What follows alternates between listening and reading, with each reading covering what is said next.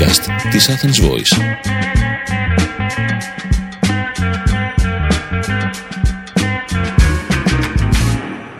Οι Κυριακές του Κόσμου. Ένα podcast με διεθνείς ειδήσεις για θέματα που έπρεπε να προσέξουμε, μία συζήτηση διάλογος για όσα ακούσαμε, διαβάσαμε, ερευνήσαμε και θέλουμε να μοιραστούμε μαζί σας. Είμαστε ο Νίκος Παναγιώτου και ο Χρήστος Φραγκονικολόπουλος. Το θέμα μας σήμερα είναι Bill Gates, προφήτης ή ερημίτης. Γιατί ο Bill Gates, γιατί η πανδημία έφερε στο προσκήνιο με ένταση το πρόσωπο αυτό. Ίσως μάλιστα σε μεγαλύτερο βαθμό από ό,τι είχαμε συνηθίσει όσο διάστημα ήταν επικεφαλής της Microsoft. Οι προβλέψεις, οι δικές του, αλλά και γενικότερα οι παρεμβάσεις του Ιδρύματος Bill and Melinda Gates προκάλεσαν πολλές συζητήσεις. Και το, τελικά το ερώτημα με το οποίο θα ασχοληθούμε σήμερα είναι το πρόσωπο, αλλά και ειδικότερα τα ζητήματα που θέτει. Bill Gates λοιπόν, προφήτης ή ερημίτης, σε έναν κόσμο που αρνείται να προετοιμαστεί και να διαχειριστεί το αυτονόητο. Το 2015 είχε σημειώσει σε ομιλία του ενώπιον συνέδρων στο TEDx ότι τα επόμενα χρόνια η ανθρωπότητα κινδύνευε περισσότερο από την απώλεια εκατομμυρίων ανθρώπων εξαιτίας ενός φωνικού ιού παρά από την απώλειά τους λόγω πολεμικών συγκρούσεων και γενικότερα βίας. Δικαιολογώντας τότε την άποψή του ο Γκέιτς, είχε σημειώσει ότι η ανθρωπότητα είχε επενδύσει υπερβολικά πολλά σε τεχνολογία σχετική με τα όπλα, ως αποτρεπτική δύναμη και υπερβολικά λίγα σε μέσα αντιμετώπισης πανδημιών. Παρόλο που η ιός έμπολα φαίνεται να βρίσκεται υπό έλεγχος σήμερα, την επόμενη φορά τόνισε ίσως να μην είμαστε τόσο τυχεροί στην ομιλία του αυτή. Είχε τονίσει επίσης ότι η τεχνολογία μας παρέχει εξαιρετικά εργαλεία, τα οποία θα μπορούσαν να χρησιμοποιηθούν για να περιορίσουν την εξάπλωση ενός ιού. Οι κυβερνήσεις, τόνιζε, πρέπει να, να προετοιμαστούν να εφαρμόσουν έναντι των ιών μέτρα τα οποία να προσυδειάζουν σε πολεμική προετοιμασία. Πλέον τόνισε, χρειαζόμαστε ασκήσεις αντιμετώπισης μικροοργανισμών και μικροβίων. Ενώ είχε τονίσει ότι χρειαζόμαστε ένα ιατρικό σώμα εφέδρων ανάλογο των αντίστοιχων στρατιωτικών στα οποία να μπορούν να εντάσσονται οι πολίτες. Η τεχνολογία είχε ειδικό ρόλο σε αυτό που τόνιζε ότι μπορούσε να δημιουργηθεί ως ένα δίχτυ ασφαλείας απέναντι στην πιθανότητα μιας πανδημίας. Ο πολλαπλασιασμός των κινητών τηλεφώνων, τόνισε, σημαίνει ότι οι πολίτες μπορούν εύκολα να αναφέρουν πού ξεσπούν οι ασθένειες και ότι η χαρτογράφηση μέσω ενός δορυφόρου μπορεί να συγκεντρωθεί γρήγορα όσον αφορά τις προβληματικές περιοχές. Την ίδια στιγμή, η πρόοδος της βιολογίας έχει μειώσει δραστικά το χρόνο που απαιτείται για την ανάπτυξη εμβολίων για νέους ιούς. Κατά τη διάρκεια της κρίσης έμπολα, όπως είχαμε δει, οι εταιρείες του κλάδου της τεχνολογίας συνέβαλαν πάρα πολύ στα συστήματα παρακολούθησης που επέτρεψαν στις αρχές να δημιουργήσουν λεπτομερείς χάρτες των αιστείων βασιζόμενες σε μηνύματα που έστελναν οι ίδιοι πολίτες. Μάλιστα πριν λίγο καιρό, ο Bill Gates μιλώντας σε διαδικτυακή εκπομπή με τον Derek Mueller στο κανάλι του YouTube Veritasium και αφού δήλωσε ότι δεν νιώθει καθόλου καλά για την προφητεία του το 2015, τόνισε ότι δύο είναι οι μεγαλύτερες απειλές σε εύθετο χρονικό διάστημα. Η πρώτη είναι η κλιματική αλλαγή. Για κάθε χρόνο οι θάνατοι από τη συγκεκριμένη αιτία θα ξεπερνούν ακόμη και το φόρο σε ζωές που έχουμε πληρώσει από την πανδημία του κορονοϊού. Τόνισε ο Γκέιτς, τονίζοντας την αναγκαιότητα λήψης μέτρων για την αντιμετώπιση του φαινομένου. Ο δεύτερος είπε είναι μια απειλή για την οποία οι άνθρωποι δεν συνηθίζουν ή φοβούνται να μιλήσουν. Πρόκειται για την βιοτρομοκρατία. Κάποιος ο οποίος θέλει να προκαλέσει ζημιά δημιουργεί έναν ιό και στην περίπτωση που αυτό συμβεί το κόστος θα είναι πολύ μεγαλύτερο από μια πανδημία που δημιουργήθηκε με φυσικό τρόπο όπως η σημερινή. Το ερώτημα λοιπόν που προκύπτει είναι σε ποιο βαθμό τα κράτη και οι διεθνείς διακυβερνητικοί θεσμοί είναι έτοιμα να ανταποκριθούν και να αντιμετωπίσουν αυτές τις απειλές. Σωστά Νίκο. Η πανδημία, όπως σωστά έγραψαν αρκετοί αναλυτές, αποδείχθηκε ένα κλασικό συμβάν γκρίζου κύκνου. Δηλαδή ένα γεγονός που αν και πολύ, είναι πολύ πιθανό να συμβεί και μπορεί να φέρει τα πάνω κάτω στην καθημερινότητά μας, συνοδεύεται από ένα τεράστιο σοκ όταν τελικά συμβαίνει. Οι κυβερνήσεις των κρατών μελών της Ευρωπαϊκής Ένωσης, για παράδειγμα, πέρσι το Μάρτιο, ενώ δήλωναν στις Βρυξέλλες ότι τα συστήματα της υγειονομικής περίθαλψης ήταν έτοιμα και δεν υπήρχε καμία ανάγκη να παραγγείλουν περισσότερα αποθέματα σε φάρμακα, μάσκες, οξυγόνο και μάσκες. Τελικά, όταν ξέσπασε η, η, η πανδημία, κατέφυγαν σε προστατευτικά μέτρα, αυξάνοντας τους εμπορικούς φραγμούς για να εμποδίσουν την εξαγωγή ιατρικού εξοπλισμού στους γειτόνες τους κτλ. Ενδεικτική είναι και η πιο πρόσφατη, αν θέλετε, γεωστρατηγική των εμβολίων, όπου η παραγωγή, ενώ εξελίσσεται σε μεγάλη κλίμακα ενός εμβολίου, μοιάζει ταυτόχρονα και με τη διαστημική αντιπαράθεση ανάμεσα στη ΣΥΠΑ και τη Σοβιετική Ένωση στα μέσα του 20ου αιώνα. Και βέβαια ενοχλεί επίσης και ο αγώνας που γίνεται για την απόκτηση αυτού του εμβολίου με, με, την, με τη λογική ότι κατά κάποιο τρόπο να παράγουν ας πούμε το χάσμα μεταξύ αδύναμων και δυνατών ε, κρατών στο, στην παγκόσμια πολιτική. Και έχω την εντύπωση ότι αυτή η πραγματικότητα είναι ακατάλληλη για να τεθούν επιτάπητος και να συζητηθούν τα θεμελιώδη προβλήματα του σήμερα. Και το λέω αυτό γιατί η πανδημία όχι μόνο αναμένεται να μειώσει τα επίπεδα της παγκόσμιας ανάπτυξης, αλλά και να αυξήσει τις παραβιάσεις των ανθρωπίνων δικαιωμάτων, καθώς και όλες τις άλλες υποβόσκουσες αιστείες κοινωνικών σχισμάτων και άλλων συγκρούσεων. Ερευνητές, για παράδειγμα, εκτιμούν ότι θα υπάρξουν 400 εκατομμύρια νέοι φτωχοί κάτω από το όριο των 2 δολαρίων την ημέρα. 500 εκατομμύρια νέοι φτωχοί κάτω από το, το όριο των 3 δολαρίων την ημέρα. Επίσης γίνεται ολοένα και πιο σαφές ότι θα υπάρξει μια παγκόσμια κατάσταση επισυστικής ανάγκης που θα μπορούσε να έχει μακροχρόνιες επιπτώσεις σε εκατομμύρια παιδιά και ανήλικες. Σήμερα βλέπουμε για παράδειγμα ότι υπάρχουν περίπου 800 εκατομμύρια άνθρωποι που πεινούν. Και όλα αυτά όταν στις χώρες της Ευρωπαϊκής Ένωσης 88 εκατομμύρια τόνοι τροφίμων πηγαίνουν κάθε χρόνο στους κάδους απορριμμάτων και το κόστος ανέρχεται σε 143 δις ευρώ. Εδώ είναι και πολύ σημαντικό αυτό που προέταξε και ο Bill Gates που λέει ουσιαστικά ότι η κρίση του COVID συνδέεται και με την κλιματική κρίση και το υποστήριξε λέγοντας ότι οι ερευνητές εκτιμούν ότι η κλιματική αλλαγή σε συνδυασμό με άλλες περιβαλλοντολογικές διαταραχές θα διευκολύνει την ανάπτυξη περισσότερων εντελώς νέων ε, λιμωδών στελεχών. Βέβαια, σωστά. Και όσον αφορά το οικονομικό σκέλος, οι ερευνητές έχουν επίσης αναδείξει τα δυνητικά οικονομικά κόστη της κλιματικής αλλαγής, τα οποία προς το παρόν εμφανίζονται με όχι τόσο έντονη εξέλιξη και διάσπαρτα στο, στον πλανήτη, αλλά συσσωρευτικά είναι ήδη τεράστια. Όπως επισημαίνουν έγκυροι αναλυτές του περιβάλλοντος, της κλιματικής αλλαγής και άλλων παγκοσμίων προβλημάτων, οι κρίσεις όπως είναι αυτή που περνάμε τώρα, της πανδημίας, δεν είναι ανεξάρτητες η μία από την άλλη, αλλά συνεργάζονται, συνεξελίσσονται, αλληλοδρούν και αλληλαξαρτώνται, έτσι, και μάλιστα στον παγκοσμιοποιημένο κόσμο του σήμερα. Εδώ και δεκαετίες, ας πούμε, βλέπουμε ότι τα σύνορα ανάμεσα στην κοινωνία, την οικονομία, την πολιτική αλλά και τη βιολογία και τη φύση γίνονται όλο πιο διάκριτα. Και αυτό είναι κάτι που έφερε στην επιφάνεια την, ε, την πανδημία του COVID. Άρα η οικολογική κλιματική, κλιματική κρίση όπως και η υγειονομική ε, κρίση, επιδημίες, πανδημίες και κοινωνική είναι όψεις του ίδιου νομίσματος, της ίδιας καταστροφής. Άρα δεν υπάρχει πλέον καμία μα καμία δικαιολογία την αναβολή των μέτρων που όλοι οι δρόντες, κρατικοί και μη κρατικοί, γνωρίζουν ότι πρέπει να πάρουν.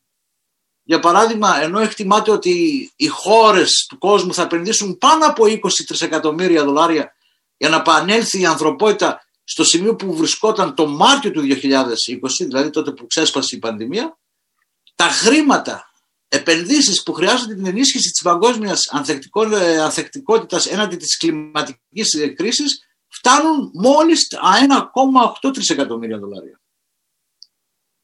Και μέσα στα επόμενα 10 χρόνια αυτά τα 1,8 τρισεκατομμύρια δολάρια θα συμβάλλουν σε ένα 7,1 τρισεκατομμύρια δολάρια τριπλού ωφέλους. Οικονομικό, αποφυγή ζημιών, συνολικό, περιβαλλοντολογικό και κοινωνικό.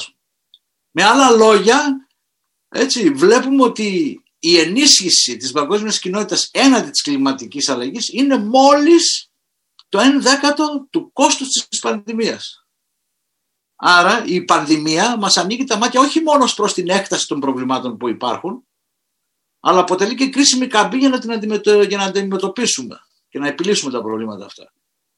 Ε, οι επιλογές των κρατών και των διεθνών οργανισμών είναι γενικότερα δύο. Δεν υπάρχουν άλλες επιλογές. Η πρώτη είναι είτε να, είναι να αγνοήσουν τα προβλήματα αυτά και η δεύτερη είναι να αλλάξουν πορεία και να αγκαλιάσουν πολιτικές που αντιμετωπίζουν την ε, ε, ευπάθεια του σημερινού πλανήτη. Αν πάμε με την πρώτη, καταλαβαίνουμε ότι οι συνέπειες θα είναι καταστροφικές. Αν δεν υπάρξει αποφασιστική δράση, θα αυξηθούν τα επίπεδα της παγκόσμιας στόχιας, θα εντείνουν όλες ε, τις υποβόσκουσες κρίσεις και θα ενισχύσουν όλες αυτές τις μεταναστευτικές προσφυγικές ροές. Θα υπάρχει όξυνση των ανταγωνισμών, με τα κράτη να προσπαθούν να μεγιστοποιήσουν την ισχύ τους, να λεξιτικοποιήσουν την ασφάλειά τους, ένα ζωφερό μέλλον. Δεν θέλουμε σήμερα να επιστρέψουμε στις λογικές αντιπαλότητας ο καθένας για τον εαυτό του όπως ήταν ας πούμε στο τέλος του 19ου αιώνα και στις αρχές του 20ου αιώνα. Πρέπει να δούμε πέρα από αυτή τη λογική. Άρα αυτό το ζωφερό σενάριο δυστυχώς είναι υπαρκτό και γίνεται ακόμα πιο επικίνδυνο, πιο ζωφερό, επειδή ενισχύεται με τον σχετικισμό και την παραπληροφόρηση που υπάρχει σήμερα γύρω από αυτά τα, τα ζητήματα. Γύρω από τα ζητήματα, τα προβλήματα του σήμερα και, και τα ζητήματα που βάζει στο τραπέζι ο Γκέιτς. Γιατί τόση παραπληροφόρηση και γιατί τόσο παραπληροφόρηση ειδικότερα έναντι του Γκέιτς, Νίκο; Αυτή, Χρήστο, είναι μια πολύ σημαντική ερώτηση και η απάντηση νομίζω ότι είναι απλή. Γιατί όπως έχουμε συζητήσει συγκεντρώνει όλα τα χαρακτηριστικά που μπορεί να κάνει μια ψευδή είδηση δημοφιλής. Ταυτόχρονα γιατί εκφράζει την παγκοσμιοποίηση. Εκφράζει την ελίτ και συνιστά τον άλλον ο οποίος συνομωτεί εναντίον μας. Αυτοί οι περίφημοι άλλοι που ποτέ δεν τους προσδιορίζουμε, προσδιορίστηκαν στο πρόσωπο του Γκέιτς εξαιτίας του γεγονότος ότι είχε προβλέψει την κρίση αυτή, οπότε τι καλύτερο για να αξιοποιηθεί από τις συνωμοσιολογούντες και να, δομηθεί έτσι, και να δομηθούν έτσι όλες αυτές οι ψευδές ειδήσεις. Ταυτόχρονα πρέπει να λάβουμε υπόψη ότι ο μεταμοντερνισμός και ο σχετικισμός των πάντων έχει κλονίσει την πίστη των ανθρώπων σε αντικειμενικά γεγονότα στοιχεία, με αποτέλεσμα να δημιουργηθεί ένα περιβάλλον μέσα στον οποίο τα λεγόμενα αναλλακτικά γεγονότα να παρουσιάζονται με τρόπο που να φαίνεται ότι αντιστοιχούν στην πραγματικότητα. Στο πλαίσιο αυτό, στόχος των εναλλακτικών γεγονότων δεν είναι να πείσουν για την εκάστοτε θέση, αλλά να υπονομεύσουν την ισχύ των γεγονότων υποβαθμίζοντας όπως ακριβώς έκανε με τον Gates τις προβλέψεις του και προτάσσοντας μια άλλη αφήγηση τεχνοφοβική, συνωμοσιολογική που αναφέρεται στους άλλους οι οποίοι συνομωτούν εναντίον μας και ταυτόχρονα χρηματοδοτούν αυτές τις συνωμοσίες προκειμένου να φέρουν τον κόσμο στα μέτρα τους. Έτσι λοιπόν οι δραματικές μετατροπές στη δομή και την οικονομία της ενημέρωσης σε συνδυασμό με τις νέες τεχνολογίες καθιστά πολύ δύσκολο να διακρίνει κανείς τι είναι πληροφορία και τι όχι. Η εξέλιξη αυτή σε συνδυασμό με την αυξανόμενη δυσαρέσκεια των πολιτών με την υπάρχουσα τάξη πραγμάτων αλλά και ειδικά την έλλειψη εμπιστοσύνης προς το status quo καλλιεργεί και ενισχύει αυτό το κύμα παραπληροφόρησης και δημιουργεί το νέο αντισυστημισμό όπως αναφερθήκαμε αναλυτικά στο πρώτο μας podcast. Ζούμε σε κοινωνίες λοιπόν όπου τα κοινωνικά δίκτυα έχουν μετατραπεί σε χώρους συνάντησης διαφορετικών και πολλαπλών αφήγησεων. Χώρους όπου η διάκριση μεταξύ πληροφορίας, θεωρίας ή και είδησης είναι ασαφής, θολή. Έτσι λοιπόν όσο αυξάνεται η ποσότητα και η ταχύτητα μετάδοσης πληροφοριών, ταυτόχρονα αυξάνεται και ο κίνδυνος της παραπληροφόρησης. Μέσω καλά ενορχιστρωμένων εκστρατιών που δημιουργούν ένα νέο φαντασιακό επίπεδο, ένα νέο φαντασιακό πεδίο για την ακρίβεια, που μειώνει την εμπιστοσύνη των πολιτών απέναντι σε θεσμούς που μέχρι τώρα ήταν αυτοί τους οποίους εμπιστευόμαστε. Σύμφωνα με μελέτη έρευνα του Cornell University, αλλά και αντίστοιχα με αυτή που υλοποιούμε από τον Απρίλιο του 20 με το Fake News Hunter σε διάφορες χώρες, Ελλάδα, Ρουμανία, Ιταλία κλπ.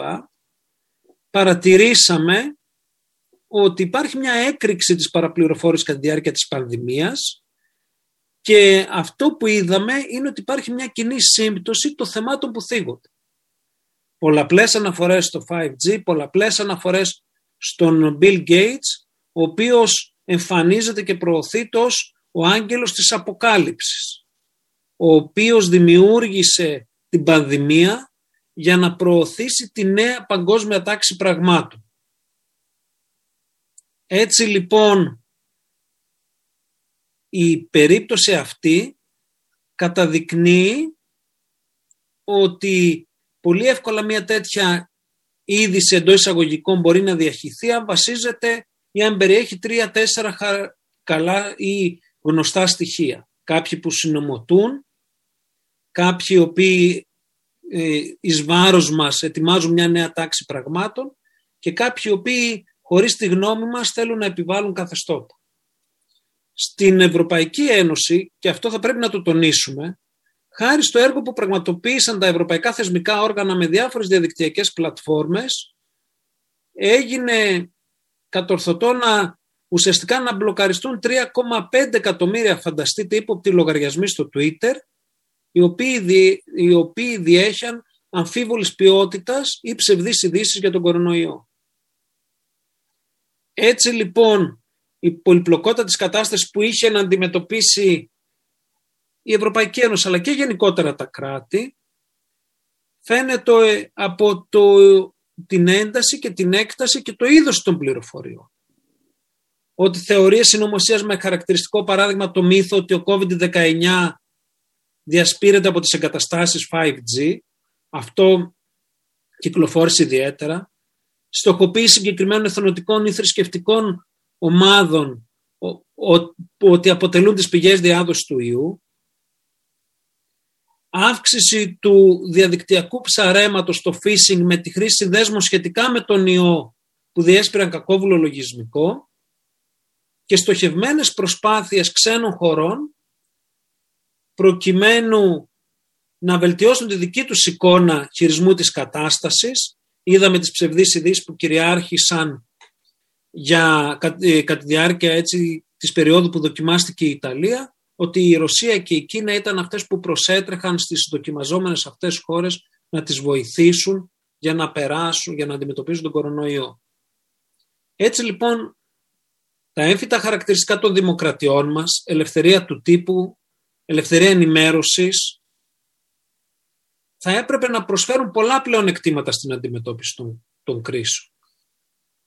Τα τελευταία όμως χρόνια, οι δημοκρατίες του κόσμου σύμφωνα με τις αιτήσεις εκθέσεις του Freedom House, ακολουθούν αποκλίνουσες τροχές.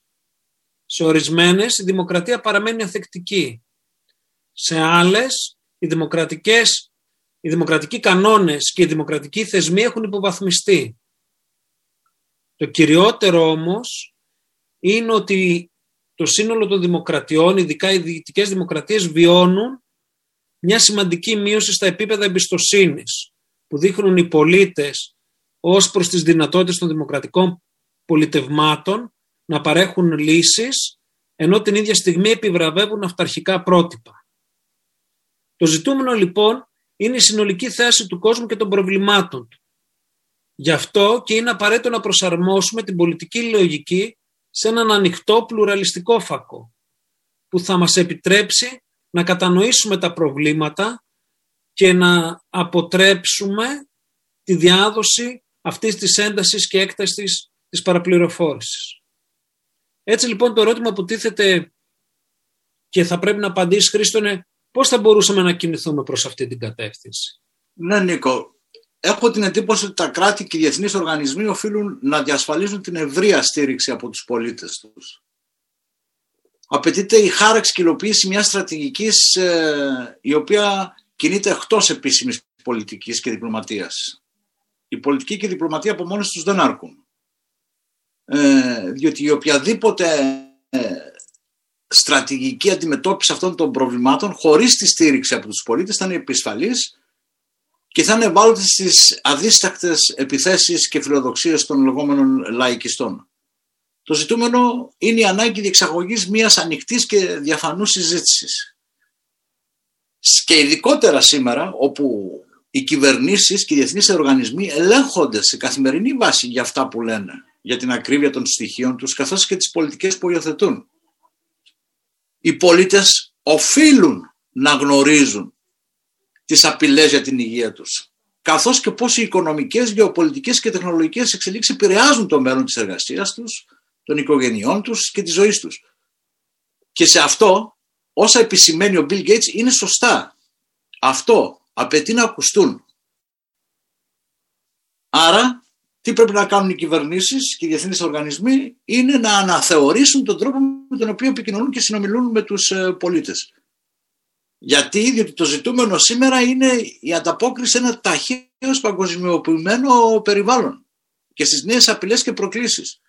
Ζητήματα όπως η κλιματική αλλαγή, οι αναπτυξιακές πολιτικές απαιτούν τη διαβούλευση πλήθος δρόντων απαιτούν τη δημιουργία κόμμονια συζήτηση, υπερχρηματολογία, την παραβολή επιχειρημάτων και κριτική. Οι προκλήσεις δηλαδή με λίγα λόγια είναι τέτοιες που απαιτούν συζήτηση και συμμετοχή των πολιτών όπως τονίζει και ο Bill Gates. Ενδεικτικό είναι το παράδειγμα του περιβάλλοντος. Από την έναρξη της βιομηχανικοποίησης η λύση σε όλα τα οικονομικά προβλήματα ήταν η μεγένθηση της παραγωγής και της οικονομικής δραστηριότητας. Αυτό βέβαια ήταν εφικτό σε έναν άλλο κόσμο 200 χρόνια πριν. Όπου οι ορυχτοί και άλλοι πόροι ήταν σε αυθονία. Σήμερα όμως όχι μόνο λιγοστεύουν οι πόροι, αλλά προκαλούνται και σημαντικές ζημιές στο περιβάλλον, στο κλίμα. Μήπως ήρθε λοιπόν η στιγμή τα κράτη και οι διεθνείς οργανισμοί να σκεφτούν και να δράσουν με διαφορετικά παραδείγματα ανάπτυξης; Παραδείγματα που επενδύουν στην ποιοτική ανάπτυξη και που αποδομούν την κυρίαρχη λογική της ανάπτυξης, δηλαδή τη μεγιστοποίηση του κέρδους, και την προσαρμογή σε περιβαλλοντικού και κοινωνικούς στόχους. Είναι εφικτό ή μήπως είναι ουτοπικό; Πριν απαντήσουμε, χρήσιμο είναι να υπογραμμίσουμε ότι η πλειοψηφία των πολιτών, όπως αποδεικνύεται σε όλες τις δημοσκοπήσεις, έρευνες σε παγκόσμιο επίπεδο, αντιλαμβάνονται ότι τα σημερινά προβλήματα απαιτούν νέα παραδείγματα αντιμετώπισης και κατανόησης. Υπάρχουν και κράτη όπως η Σουηδία, που ήδη κινούνται στη λογική ενίσχυσης των ανανεώσιμων πόρων, της οργανικής βιολογικής γεωργίας και των βιώσιμων αγροοικολογικών συνεταιρισμών. Άρα, σε περίπτωση που τα κράτη πραγματικά επιθυμούν, πραγματικά δείξουν τη βούληση να ξεκινήσουν μία συζήτηση, ένα διάλογο με τους πολίτες τους πάνω στα ζητήματα αυτά, θα πρέπει πρώτα απ' όλα να τονίσουν τα εξής. Ότι η σημερινή χαμηλή παγκόσμια οικονομική επίδοση οφείλεται σε διαφορετικούς παράγοντες από τις πρώην κρίσεις. Η αυξανόμενη συμμετοχή του κράτους και οι ενέσεις χρηματοδότησης των τραπεζών, όπως για παράδειγμα στην κρίση του 2008, μπορεί να επέτρεψαν την κατάρρευση του συστήματος τότε, αλλά πέτυχαν να παράγουν ουσιαστική ανάκαψη της οικονομίας από τότε. Δεύτερον, θα πρέπει να τονίσουν ότι οι κοινωνίες μας είναι βαθιά ενσωματωμένες στο παράδειγμα της οικονομικής ανάπτυξης. Ξεχνάμε όμως ότι η οικονομική, ότι η ανάπτυξη είναι μόνο 200 ετών περίπου από την έναρξη βιομηχανικοποίησης και ύστερα. Που σημαίνει ότι αν υπάρχει μια φυσική κατάσταση της οικονομίας, αυτή είναι σταθερή, δεν είναι επεκτακτική, επε, συγγνώμη, επεκτατική. Επίσης, θα πρέπει να τονίσουν ότι οι μηχανισμοί μέσα από τους οποίους λειτουργεί και επηρεάζεται το περιβάλλον δεν έχουν κατανοηθεί πλήρως. Υπάρχει αβεβαιότητα για το μέλλον, αλλά δεν υπολογίζεται και αγνοείται πολλές φορές το ενδεχόμενο αρνητικής επίδρασης του περιβάλλοντος. Μήπως λοιπόν θα ήταν πολύ πιο ορθολογικό να προχωρήσουμε με μια πιο επιφυλακτική, συντηρητική λογική. Κάπως έτσι θα πρέπει να δούμε και το ζήτημα της ανάπτυξης. Δηλαδή να κατανοήσουμε επιτέλους ότι η ανθρώπινη ύπαρξη είναι άμεσα συνδεμένη με την υγεία του πλανήτη και ότι η οικονομία και η προστασία του περιβάλλοντος θα πρέπει να αντιμετωπιστούν ολιστικά. Το ίδιο ισχύει και για το κλίμα, για την κλιματική αλλαγή. Πολλά έχουν γίνει. Αυτά όμως που έχουν γίνει είναι μικροσκοπικά, μέτρια, δυσανάλογος προς το μέγεθος του προβλήματος. Το πρόβλημα παραμένει και επιδεινώνεται. Και τα κράτη πολλές φορές περιορίζονται από βραχυπρόθεσμα συμφέροντα. Οφείλουν όμως να λειτουργήσουν ως φωνές τροφοδότησης νέων εναλλακτικών προτάσεων και πολιτικών. Σε περίπτωση που τα κράτη τελικά δείξουν ότι αναγνωρίζουν αυτή την πραγματικότητα, θα μπορούσαν και ειδικότερα σε δημοκρατικές χώρες, όπως τις δικές μας, να καλλιεργήσουν ένα βαθιστόχαστο διάλογο και μέσα από αυτόν τον διάλογο να προκύψουν αποτελεσματικές ε, πολιτικές. και σε περίπτωση που τα κράτη επίσης εκφράσουν να προχωρήσουν με αυτή τη λογική, θα πρέπει να ξεκινήσουν τη συζήτηση με την επισήμανση ότι σε μια περίοδο παγκοσμίων απειλών όπως η, σημερινή, η έννοια του εθνικού συμφέροντος θα πρέπει να αναθεωρηθεί σημαντικά. Το εθνικό συμφέρον, Νίκο, σήμερα, όταν είναι αντιμέτωπο με παγκόσμια προβλήματα, δεν μπορεί να εκπληρωθεί με βραχυπρόθεσμες ή μεσοπρόθεσμες προτεραιότητες. Και σε σύγκρουση με το παγκόσμιο καλό, με το παγκόσμιο συμφέρον αλλά μόνο από κοινού με τον παγκόσμιο, κοινό, με τον παγκόσμιο καλό και τον παγκόσμιο συμφέρον. Που σημαίνει ότι ο διάλογος, εάν ξεκινήσει ποτέ, θα πρέπει να μετακινηθεί από αυτήν την αντιπαράθεση, σύγκρουση και να τοποθετηθεί σε ένα διαφορετικό πλαίσιο, σε, σε ένα διαφορετικό δίλημα που θα λέει έχουν, που θα ρωτάει, έχουν τα κράτη την πολυτέλεια πλέον να αγνοήσουν τον κίνδυνο της κλιματικής αλλαγής. Εν συντομία, ο διάλογος είναι πλέον επιτακτικός, νέα προβλήματα, νέες ευκαιρίες. Θα ήθελα εδώ όμως να σημειώσω επίσης ότι ο διάλογος μπορεί, και το γνωρίζουμε αυτό για διάφορους οικονομικούς, κοινωνικούς ή πολιτιστικούς λόγους, να φέρνει αρκε, αρκετές χώρες, κοινωνίες και κυβερνήσεις σε δύσκολη θέση, να δημιουργήσει τριβές και να οδηγήσει και σε εχθρικές κυβερνητικές αντιδράσεις.